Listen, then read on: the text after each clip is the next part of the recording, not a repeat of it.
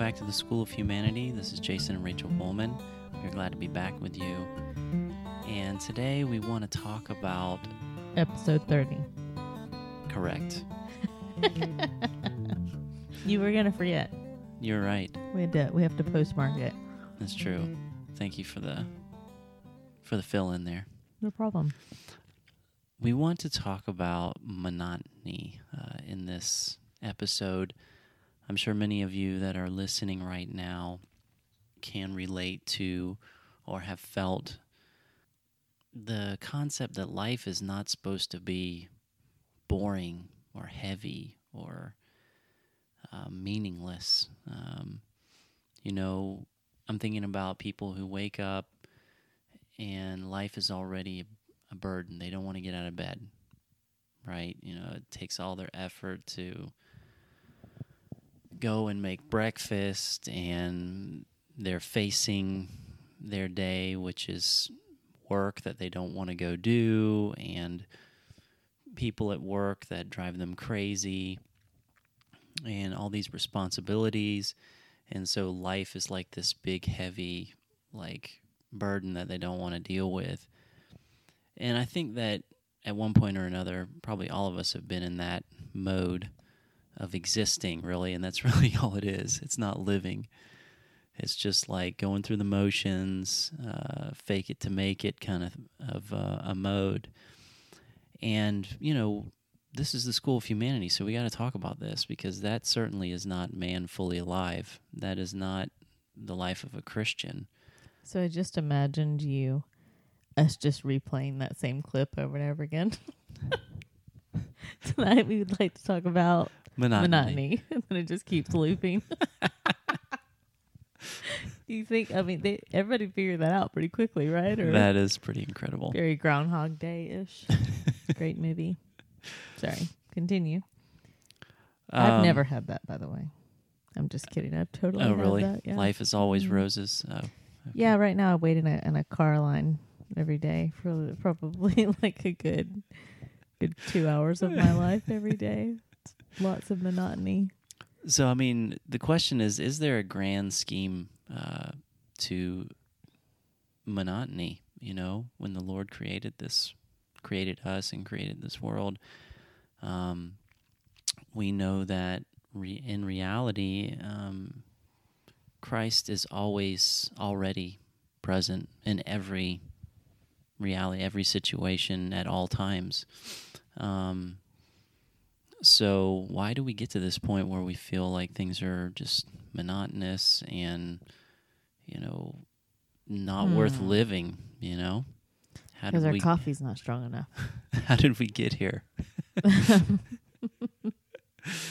um, There's this awesome uh, book that uh, I started reading. It's um collections of the transcripts from the radio or the show that um it wasn't radio show, TV show that Fulton Sheen used to do.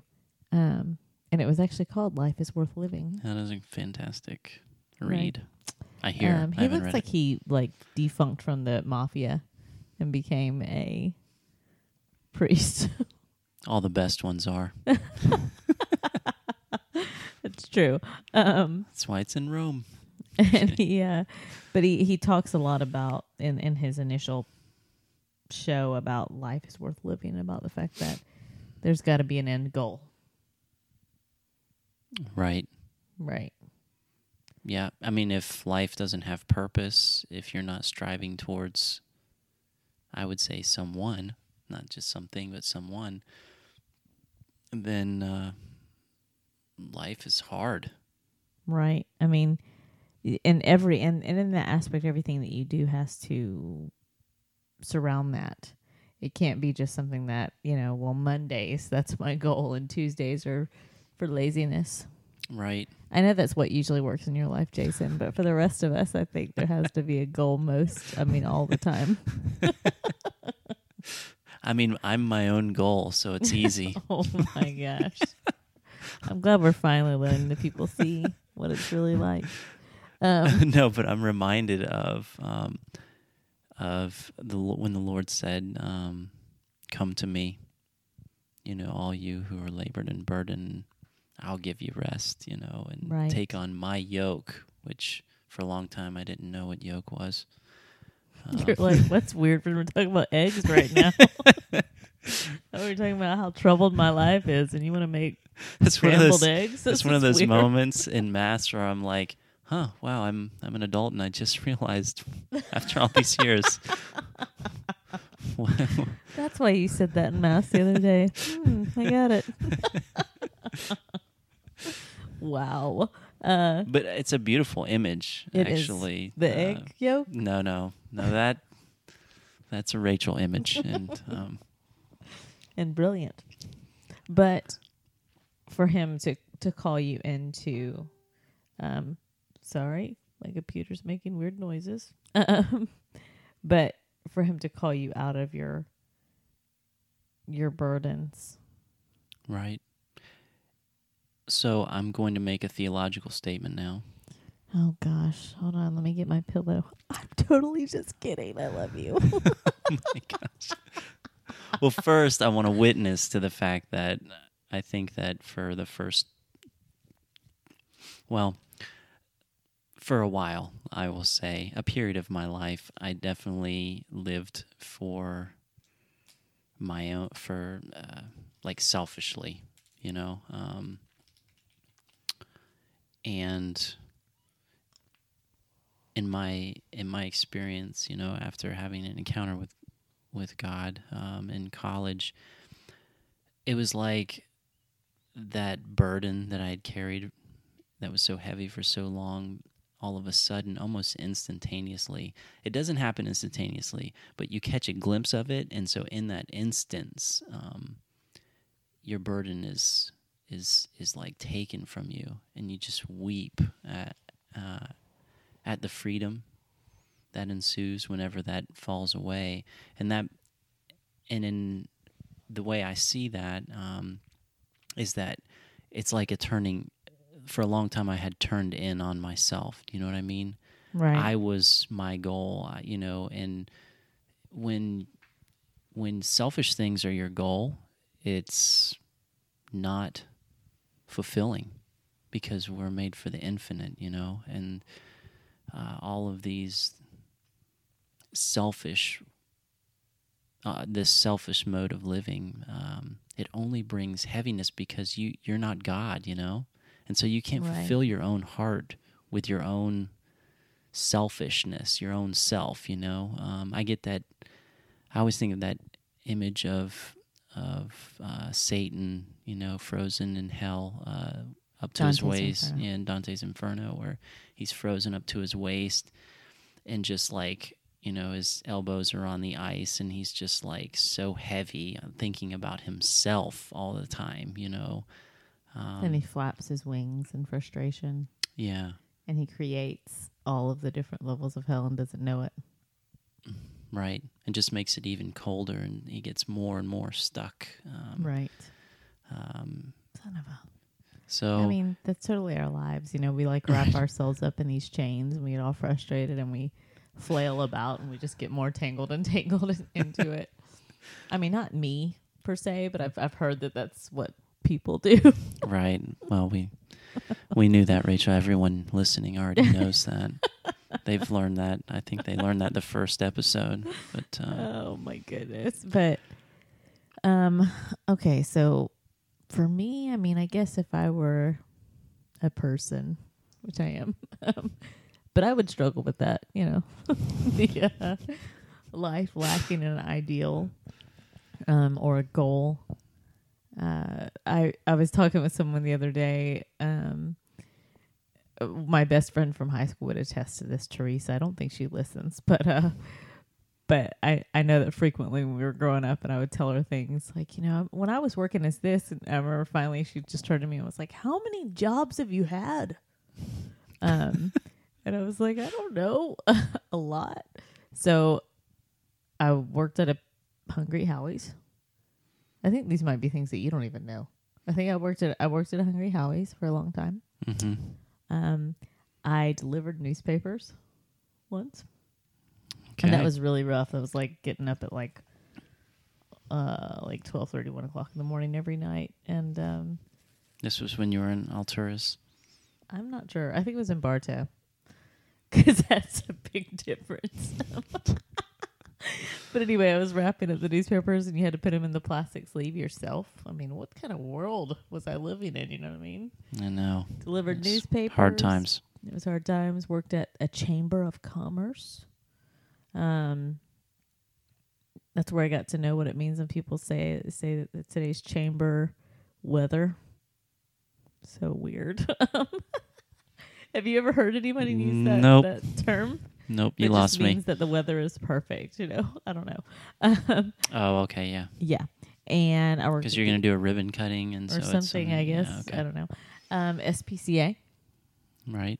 worked at the SPCA. Um, I also wrote for a local newspaper for a while. Mm-hmm. I've worked as a copywriter before. I was a waitress. I was a restaurant manager. You're, I mean, I think you have a problem. But you know, I really think um, there was also a point like when I first met Jason, and I just really liked um, medical things when I met him, and I knew that I've always, I mean, I'm smart, duh, and so I was like, I could do this medicine thing. So I did take a few classes, which in hindsight, the Lord probably did that so that I could have conversations with you that weren't completely. I was looking at you like I have no idea what you're saying. Great. So I took some anatomy and physiology. Um, but a big part of all that was just a lack of direction, you know, of really knowing what my desires were. in life. Right. Oh, I was a teacher. Forgot about that teacher. Good yeah. times. Yeah. Um, but I just don't think that. I mean, there's a time when you're just trying to like find yourself, you know, but at the same time, that's not you're not really looking for yourself. Yeah. It depends on how you define yourself, you know this what I mean? when Moana needs to come in and sing her song. Right. Yeah, the call wasn't out there at all. It was inside you. Right. hmm So there's this beautiful line from um, that transcript from Fulton Sheen, but he just says that, you know, a lot of times if we lack an ideal, we become obsessed with motion. So instead of progressing towards an ideal, we just change the ideal and we call it progress. Yeah. Yeah. How about that? That was a bit of a mic drop. He probably could have stopped right then. They didn't have mic drops back then, so I don't think Right. that that would have worked. But um, it was. They'd have been like, "Oh, I'm sorry, sir. You just dropped just your dropped mic. Please start over. Did you have a stroke or what? What just happened?" so wrong.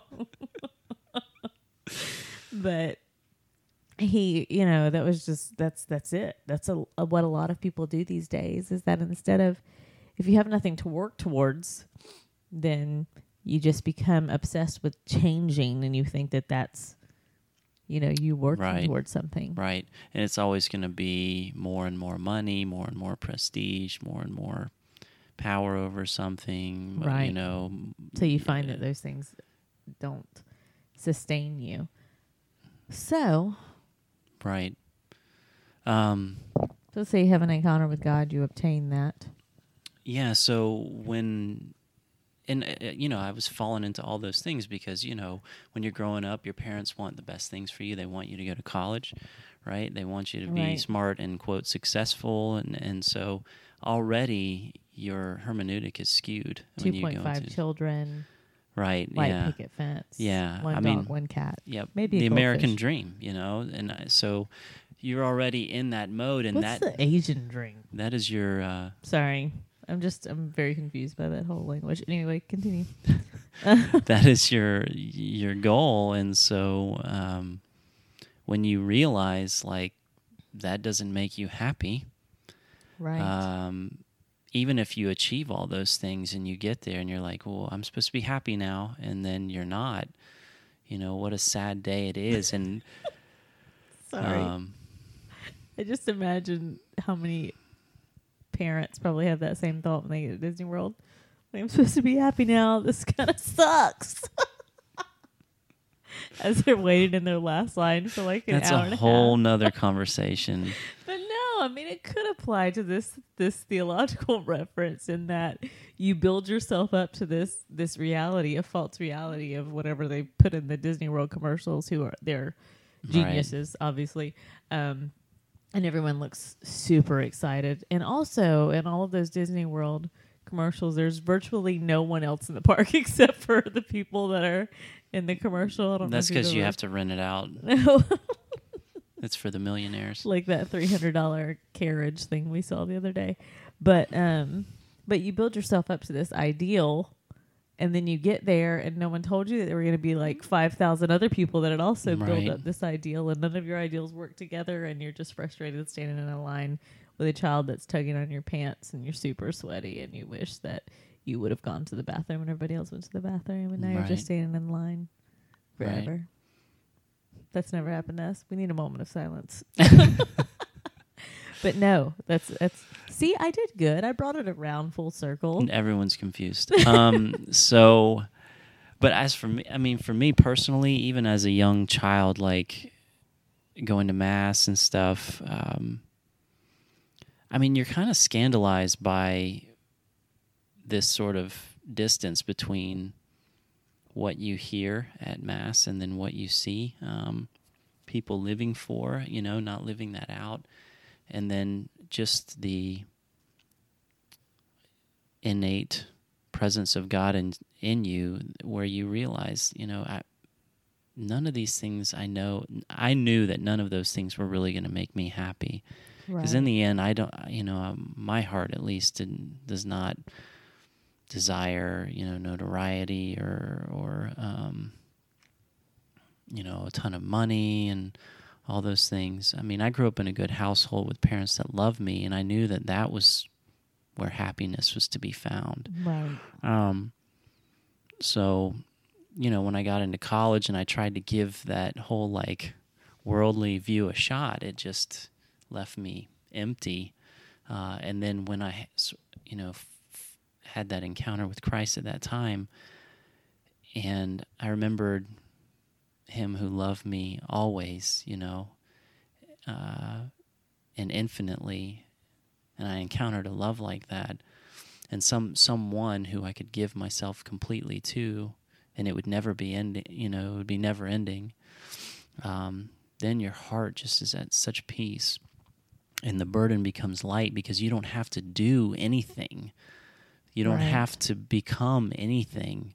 You already are, you know, beloved. And so now in that freedom, you can choose to do whatever you want to do. And I, that was the first time that I'd ever done anything really for myself, like, or started making decisions uh, from a truly, authentically uh, free place where it's like, you know, what I do with my life, it, it only matters in as much as um, whatever brings me to love Him more and and um, bring others to know His love as well. Because after that kind of encounter, you realize that only God's love fulfills you.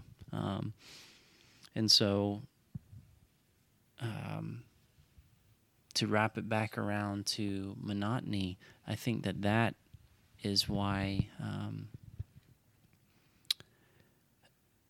you know, quote, monotony is found uh, around us, you know, or, or, um, things that repeat. And Right. but and so for the person who is fully alive seeking Christ nothing is monotonous anymore really.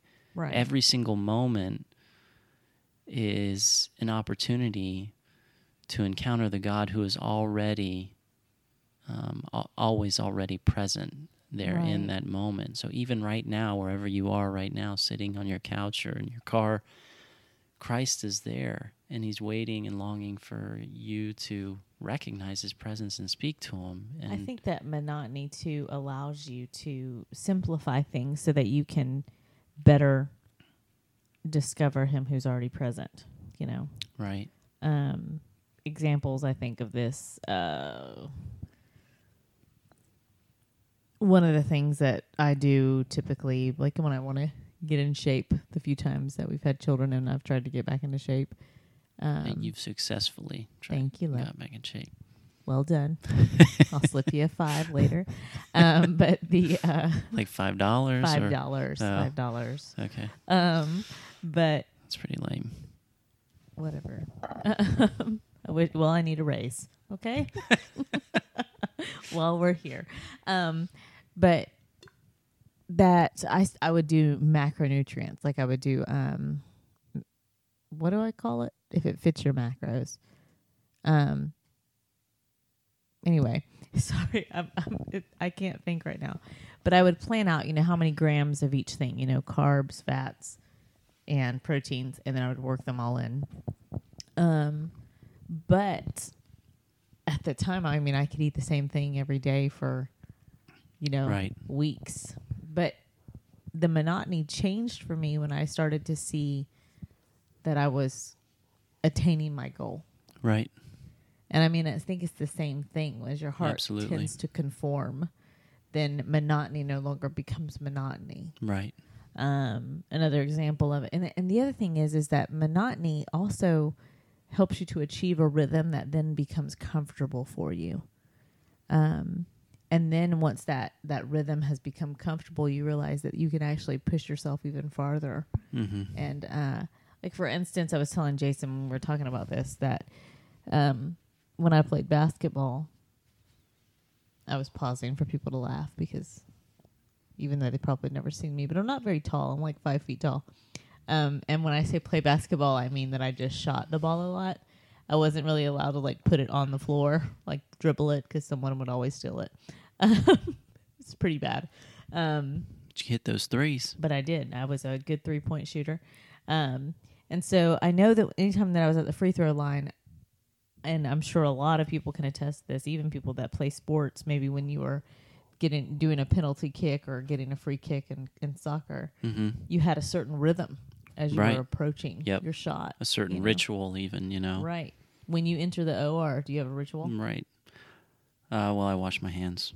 Don't you spin around three times, squat, and then no, but I mean, you do like scrub a certain way, you know, because you've done it a hundred thousand times and hold do your you hands. in sing row, row, row your boat while you?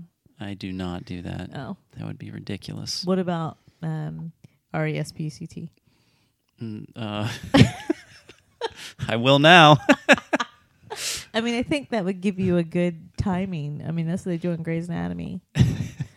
Sorry, um, but anyway, there there is a certain monotony to those things. Like even when the kids get up in the morning, like every morning they have their clothes already set out. right.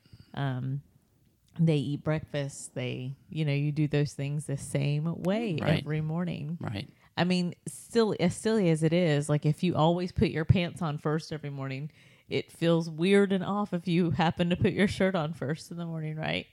Absolutely. And so there are things like uh, when I work out, I always like to chew a piece of gum. And if I don't chew a piece of gum or happen to leave the piece of gum in the car or forget to get it, it is weird for me for a few seconds. Right. And I have to mentally get over it. Yep. Yep. Um, so So there's beauty in it. there is beauty in it. Yeah. and it's a way for you to not um not only is a way of simplicity for you uh it's a way to to kind of put aside the things that don't really matter i mean i remember talking to someone about uh doing macronutrients for your for your taking care of your food goals um and he was like rachel i just can't do it like i just I really like steak, and I, and I was like, you can eat steak, you just have to work it into your macros. And he was like, no, he's like, I just, why do you do it? Like, what what's so great about it? And I was like, well, I said, you know, obviously in the beginning it was really difficult, but then once you start seeing results, it gets easier. And then I said, and the other thing that I'm thankful for at that time was I was like, you know, I don't spend like a percentage of my day just standing in front of the refrigerator or trying to figure out what I'm going to eat Right. because it's now like a way of life and this Right. is just how we do things. Right. Um, Well, and I'm going to raise it way high and speak again from a theological level. fluffing my pillow. Um, I mean, um, when we hear, well, first of all, I, I pointed out to you earlier, the word monotony starts with M O N, you know, mon, which We find that in the word monachos, which is the word for monk.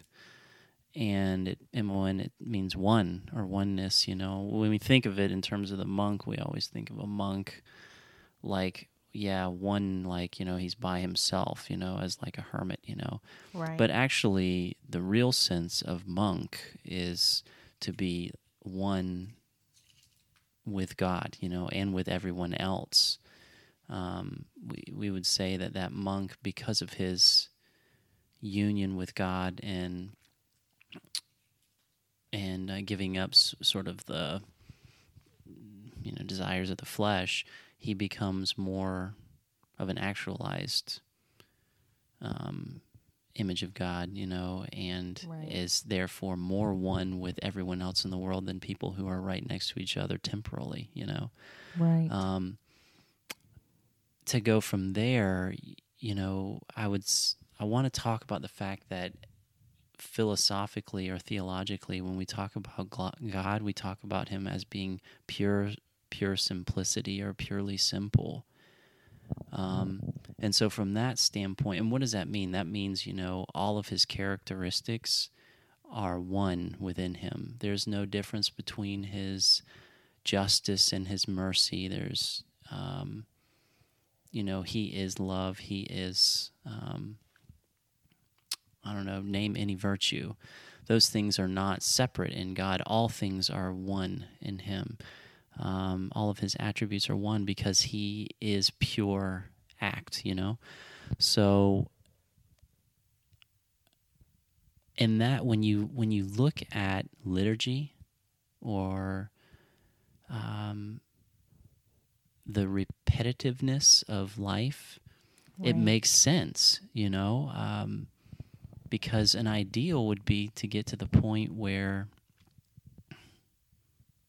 we love completely all the time, like, like for example, our our Lady, who was perfectly disposed to receive the Word made flesh in her womb, um, as the you know Gabriel came to her and and asked her to be the mother of the Lord. Um, she was perfectly disposed um, all the time, um, and so th- it, was very simple for her, you know. Um, and I just feel like to become a fully actualized Christian, you have to um, get to the point where there where you don't see repetitiveness as monotony. You know, you see it as as a glimpse of the never ending, you know, of the eternal, the perpetual love and bliss and happiness that we all seek and that our hearts long for. Um, That was a mic drop. that was a mic drop. That was a mic drop. You dropped your mic, sir. I didn't. I didn't have a stroke. But no, that was that was pretty profound. Well done. But I think we should read that G.K. Chesterton. Yeah, go quote. go for it. Uh, this is G.K. Chesterton, uh, a quote from Orthodoxy, often quoted. Um, beautiful. Because children have abounding vitality, because they are in spirit fierce and free, therefore they want things repeated and unchanged. They always say, do it again, and the grown up person does it again until he is nearly dead. For grown up people are not strong enough to exult in monotony. But perhaps God is strong enough to exult in monotony. It is possible that God says every morning, do it again to the sun, and every evening, do it again to the moon. It may not be automatic necessity that makes all daisies alike.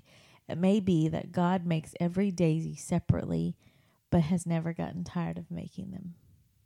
It may be that He has the eternal appetite of infancy, for we have sinned and grown old, and our Father is younger than we. I love that. Gosh, man, it always makes me cry, Yeah. especially the part where it says, uh, "It may not be automatic necessity that makes all daisies alike. It may be that God makes every daisy separately, but has never gotten tired of making them." It's so true. I mean, so you know, beautiful. God's love is never ending, you know. It's just so profound. He is always longing for every single person listening to the, you know, to everybody. He's always longing for you. He's always waiting for you. And uh, We hope that you find thrill and monotony yep, because he's everywhere. and he's our everything. God bless you. Thank you so much for listening. And we can't believe we're 30 podcasts in. So we hope you'll join That's us amazing. for episode 31. And we're praying for you. Please pray for us. God bless.